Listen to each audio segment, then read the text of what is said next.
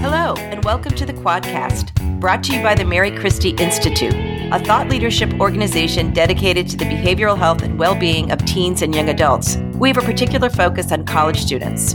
I'm Marjorie Malpiede, the Executive Director of the Mary Christie Institute. And I'm Dana Humphrey, the Associate Director of the Mary Christie Institute, and we're the hosts of the Quadcast.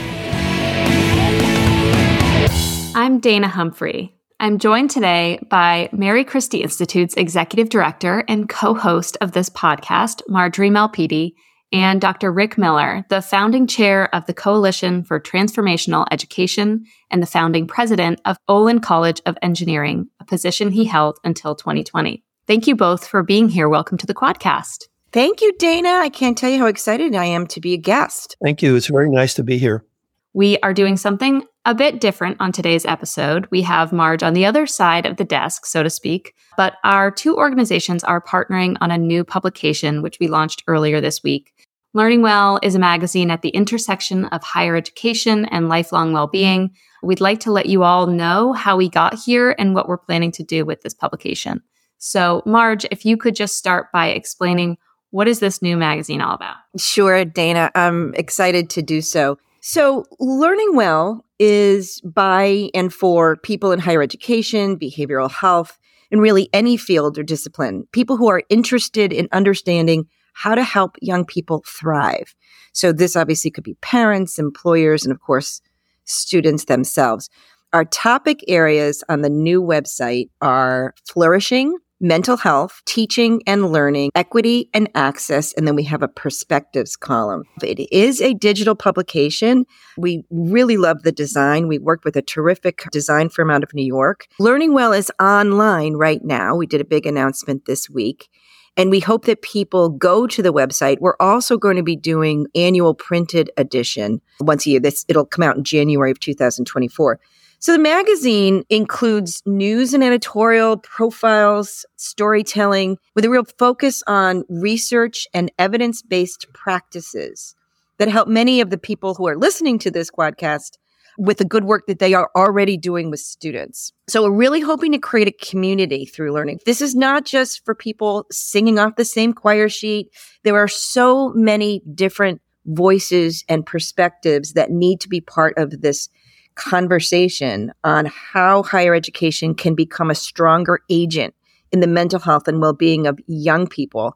And Dana, as you know from the data, the need to do this is really nothing short of urgent. Thanks so much, Marge. I wonder if you could give us a few highlights of the inaugural I don't think we would call it an issue, but inaugural launch of the magazine. What are some of the articles that we have up right now? I'm so glad you asked because we're pretty excited about the initial lineup. So we have a story about how to measure well-being among college students. In the mental health category, we've got stories about new programs for students, but also a feature on the mental health of faculty and staff by Nicole Bernier, which was really surprising. And I think the readers will find it very interesting. Under teaching and learning, we have a profile on how Wake Forest is teaching character within their leadership programs. So, really interesting profile on that. A lot of great people in that story.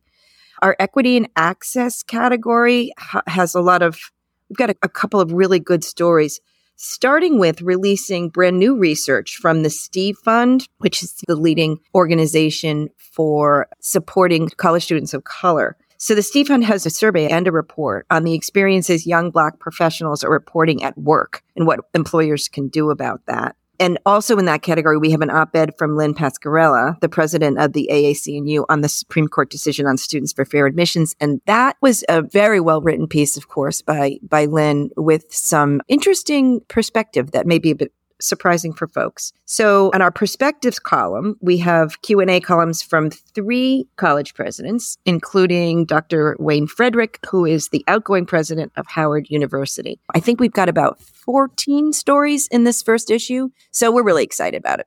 Yes, we are. And I am so excited for everybody to get to read all of the articles in the magazine. With that, let's move on. Rick, as I mentioned, Learning Well is jointly published by both MCI and the Coalition for Transformational Education. Can you tell us a little bit about the coalition and what prompted you to want to expand in this way? Sure. Thank you. It's really a privilege to join you today and to have an opportunity to address the MCI audience as well. The coalition is probably not as well known in the MCI audience as the mental health community it is part of what we do, but it's not the whole thing. So, where did it start and what is it about? The coalition began really with some exploratory meetings at Chicago O'Hare Airport between about 20 college leaders, presidents, and provosts from different institutions who were brought together by some very interesting data. The data at that point was from the from Gallup organization. It was the Gallup Purdue Index, the largest survey of what really matters in life as seen through the lens of college alumni, relating this back to their experiences as an undergraduate. And what the data showed, which was really surprising to a lot of us, was the answers to two sets of questions seemed to be very predictive of well being long after graduation. And the first set of questions had to do with somebody cared about me as a person, disarming personal feeling about belonging and about identity development. The other set of questions had to do with the opportunity to apply what you learned in a real world context while you're still a student. So college is not just about books and tests. College is about life. And you, and this is what happens outside the classroom as well. This is really about building agency and taking key ideas and learning that you can apply them and make a difference today. Those two things, according to the Gallup data, led to a doubling of the well being of graduates decades after they left school really surprising. And then, of course, later on, we heard from the our friends at Bates College about something they call the Purposeful Work Project, which has a modest intervention in the undergraduate curriculum that produces about an order of magnitude or a factor of 10 increase in well being later on. So these ideas really have to do with the development of belonging and identity, with the development of agency and development of purpose in young people and they have major payoffs. This is across all institutions, this is across all demographics, very powerful. But it's not on the radar for what most colleges and faculty think about when they're developing a curriculum. Fast forwarding a bit till today, we have between 15 and 20 major universities involved with us now. And they are all involved in faculty driven interventions in the undergraduate curriculum, which are evidence based which means you have to assess it or you can't develop evidence. And these interventions are not aimed at a specific narrow population, which have, might have special needs, but rather for every student. So they are, these interventions are intended to address every enrolled student. You should think general education. And then finally, our primary focus is not the graduation rate. It's not the retention from one year to the next. It's not the starting salary, but it's fundamentally the well-being the impact on graduates many years after the college experience. This is what it's about. It's really a kind of public health initiative in higher education rather than focusing on putting fires out. It's focusing on preventing fires to begin with. So, why did we get involved with the Mary Christie Institute? Well, our framing of what well being is about, which is a large topic, which I think is even addressed in one of the articles in this inaugural issue of Learning Well, this framing that we're using involves health and well being as one of five dimensions. And probably it's the most prominent flashing light on the dashboard today for many colleges and universities. It's, as you all know, particularly this audience, mental health crisis is really enormous. And consuming resources and interfering with many, many lives. So that's one of the five things that we do. And the Mary Christie Institute has done such wonderful work in this area that we were drawn together on common cause. But most people don't know yet about the coalition's effort, and we need to get the word out. And we believe that journalism of this kind, which is not faculty members talking to other faculty members about narrow research topics, but in, is a, a big tent notion of welcoming people who are maybe parents or even trustees or media or legislators or folks from outside of higher education to benefit from what the research is about, that this method would be very beneficial for getting our word out. I just have to say, Rick, Dana, we have to have Rick do more marketing for us because that was such an eloquent summary of sort of where we've come as an organization and actually where we're going. And I, I just can't say enough about the partnership with Rick and his team at the CTE. I have to say, I love the outlook of the coalition and the fact that it is so grounded in research and a public health approach. That's my background. So I am a big cheerleader of the coalition's mission. Marge, I think I know uh, the answer to this question, but to share with our audience, how does Learning Well expand on MCI's previous work and publications in well-being? Sure. We got into this work about seven years ago uh, when the data were beginning to show steep increases in anxiety depression among college students and that was in addition to the inclusion of many young people with mental health conditions who are now able to go to college. So these sort of the confluence of factors really challenge the traditional counseling center model at colleges and universities. And that was a big part of our early examination, our research, our convenings, and what we wrote about. That was the burning question that we were asking college presidents when we founded the Mary Christie Institute is what are you doing to address the service delivery issues of your students? And rightly so, they were focused on those questions and answers. But the longer we worked on this, the more apparent it became that mental health problems that the students were reporting had a lot to do with environmental factors, right? Which begged much more of a public health approach to not just addressing their issues, but getting ahead of them by helping them flourish overall. So obviously you see the synergies to what Rick was just talking about in the development of the CTE. So the question now for college and university leadership got a little more complex because this is now not just about reducing wait times at the counseling center. It's about what you teach, how you learn, how students are experiencing college and particularly students with marginalized identities. But again, all students and what opportunities, potential responsibilities, we would argue, do institutions have to really steer and develop the human side of their students. So not just working on their workforce development, their career development, but also their personal development. So as you can imagine, Rick and I met a few years ago and just obviously immediately saw the synergies in both of these organizations and decided to jump into this endeavor together. And it's been terrific. So, as you mentioned, Learning Well is going to cover more subjects than our previous publications have, more inputs to well being, cover well being across the lifetime. Can you talk a little bit about what void you think the magazine fills in covering these subjects?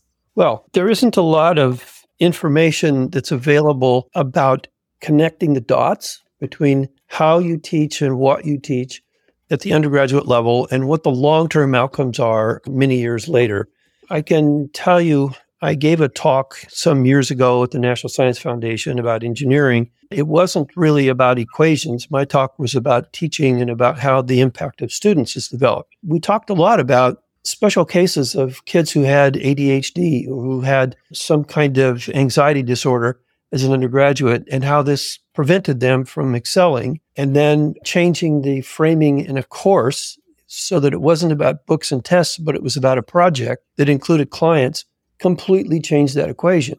There were like 45 minutes of questions after this from people in the room, not about the engineering topics, but about their own children uh, became really clear there's a demand for this. There's a great need in our community to make the best practices and the best learning accessible to people who aren't specialists in the field. I would agree with Rick on all that. And it's funny, we went into this really thinking this is sort of the alternative to academic journals. It's not peer reviewed, it's a magazine. And one of the reasons is that it's funny, the more people we got to know in higher ed, the more we were hearing that that as important as peer reviewed journals are for publishing, there was sort of this less than robust readership around them from, again, broader audiences. So what we wanted to do is certainly focus on the research and the evidence based practices that we want to share, but also open this up so that it's more accessible to, as Rick suggested, broader audiences And also in terms of the reporting, and Dana, you know this because you're the research editor. I mean, we are excited to report on research, but we're looking at it in a slightly different way, like maybe interviewing young graduate students who are working on research and considering what they might publish. Why? What motivates them? We have a young graduate student who is a doctoral candidate who actually wrote the story on the wellness metrics. And it was amazing. I think she did an incredible job. And again, someone who you may not hear from regularly. So there's that. And also we're, we're covering these issues in different ways. We're really talking about and to the people that are doing this work, right? So, yeah, we do hear from leaders and we continue to interview college presidents, but we're also talking to faculty, we're talking to staff, we're talking to students, we're talking to specialists in all sorts of different areas. And I think that really opens up this examination that we're pretty excited about. Thanks, Marge. And I will just jump in here as the data nerd that I am. We're so excited to build out our research piece of this new magazine. We are really hoping to have a section that focuses on research translation, going into the research journals and taking those articles and publications that might not be read, that might be you know, stuck out there in the ether and bring them into our audience and really condense them into a digestible format so that more people have eyes on this important research. And Dana, I may jump in there just with a message to the audience for all of those researchers out there, as well as practitioners and people involved in this work, care about this work. This is also a forum for all of you. So one of the things Rick and I are actually just working on a purpose statement. And I, and one of the things that we're really focused on is making sure that we listen as well as report. So we really want contributions from people who are out there and we're soliciting them. We can talk a little bit more about that in terms of how to get your ideas into learning well, because we really want to encourage broad contribution. Yeah, could, could I add just one thing to our hopes for the subjects that this magazine will cover, and that is that the that the coalition that I'm working with has interests beyond the mental health crisis, and so we're hoping that in the future the issues covered by the magazine will expand to include subjects like, for example, the financial well-being of people as they graduate, not meaning looking for people who will become hedge fund managers in New York City, but making sure that every graduate has a likely clear path to becoming financially sustainable so that they're not obsessed with fear about housing, food, and medical care. Also, that they have a sense of civic engagement, a belonging in a community beyond their family, and of course, a sense of purpose in their life. These things we know correlate with an engaged workforce. And so the in- investigation of the views and the feelings of people in the corporate world who take the graduates of college and enfold them into a long term workforce will also be very interesting to correlate with our data. Yeah. And Rick, not to contradict, because I couldn't agree with you more, but I would look at that as actually synonymous with overall mental health when you think about the, de- the, social and environmental determinants of mental health and you know the affordability of college financial implications of higher ed. I think in some ways all of this sort of comes together in a much larger category around overall flourishing. So i would agree with you. Yeah absolutely right. Well-being is a very comprehensive topic. And i think one of the things we're hoping to avoid is framing this as personal well being and feelings on the one hand versus workforce skills and thriving in the uh, corporate world later. They're two sides of the same coin, and we hope to bring those things together.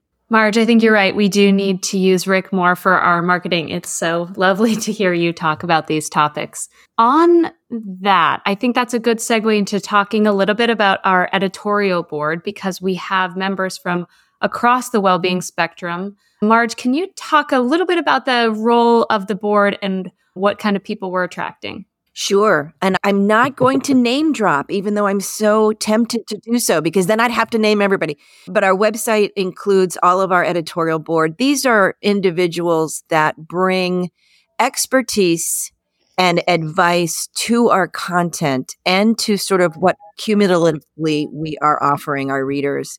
So, from a very I would say, self interested perspective, we went out and really looked to bring in people who could provide high quality advice in those areas.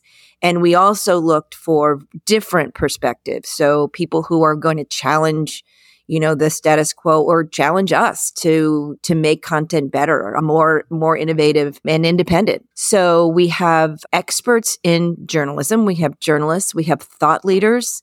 We have a couple of the most, I would say, renowned health center directors in the country, counseling center directors. On the mental health side, we have amazing higher ed leaders, and we're looking to get a few more people to join the board. I know, Rick, you've talked a lot about this, and it's important. People from industry, as Rick just said, the financial aspect of higher ed is something we're looking at. So it will grow over time, but we're hoping that these folks, there's four meetings a year, and then we're going to work with them in between those that are really going to add to the content and help direct us in telling us what voices aren't part of the conversation and should be. And also, again, very self interestedly, they are also people that have great networks. And we really want to make this, as, as Rick said, as big a tent as possible. So opening doors to people who may want to add their voices to learning well. Thanks, Marge. I may ask Rick if you could just quickly talk about your view of the role of the editorial board and maybe also touch on the magazine's independent coverage and your view of that. I know those are slightly different topics, but I wonder if you could just answer those. Well, sure. The, uh, the real value and the uniqueness of this Learning Well magazine is the fact that it is written by professional journalists. It's not written by faculty members talking to other faculty members. And it's broadened its scope so that it's not just about how to do a better job of econometrics in the field of business or, or psychometrics for kids who are not feeling well. This is about the whole person and the whole industry of higher ed. So independence, I think, is really important here. The, and that also has to do with the financial model for the journal as well.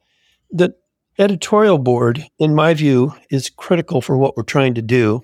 Uh, we're hoping to identify people who have best practices that we all could learn from, that have done amazing work that is illustrative in many different institutions, put them on stage, take their message and share it broadly with the population who has an interest in the future of this country, which is all about young people. This editorial board has personal awareness through lived experience and through their professional career of these kinds of best practices and can lead us to the individuals that we need to be interviewing and the programs that we need to be emphasizing for others to see. I think you know it's just getting started. We haven't really seen yet the impact of the editorial board on the future of the journal because we haven't had enough time, but it certainly will as the future unfolds. And Marge has said, I think, everything that we can about the quality of these individuals. These are the go to people on my short Rolodex where I would call for personal advice on where the future is heading. They are, I think, the best source of guidance on who's doing what and what projects are likely to matter in the future that I could find. Thanks, Rick. And as Marge said, our editorial board is on the magazine's website. So, so we're not picking favorites. I just encourage everybody to go and look at all of the impressive names we have up there. So, on that, Marge, how do we get Learning Well? Where is it? When does it come out? I know everybody listening to this is so anxious to read it. So, how do we get it? That's a good question, Dana. It's funny you could probably answer that better than I can. Dana, by the way, I have to say, she's the managing editor of Learning Well, and we would not be here without her because she makes the trains run on this. In fact, I'll just take a minute too, because our, our whole team and Rick's team as well have just been terrific partners. It's so great to have people so dedicated to making something successful. So to Dana and the MCI team and to Rick, and the team there at CTE. We just couldn't be happier to work with such dedicated people. The URL is learningwellmag.org. And you will notice when you go to the site that there is a sign up for continuing, what do we call it? Keep learning well, right, Dana? Keep Learning Well. Mm-hmm. So you sign up for the monthly newsletter if you're not already part of the MCI or the CTE mailing list. And we will send out a monthly newsletter with refreshed Learning Well content. And of course, you can go to the website at any time. We're also going to be pushing this out on social media if you prefer to get your information that way. And I'm forgetting what I'm missing on that, Dana? The only thing to add is just that there will be new content weekly, new content every Monday, and we will only send you an email a month. So we really encourage you to subscribe because I think it's going to be such incredible content. And I can't thank Marjorie and Rick enough for coming together to build this magazine from the ground up. Thank you so much, Dana. So glad to have this opportunity to actually talk probably more than I should have about this exciting endeavor. We're super, super excited to be doing it. Thank you. Thank you so much for being here, both of you.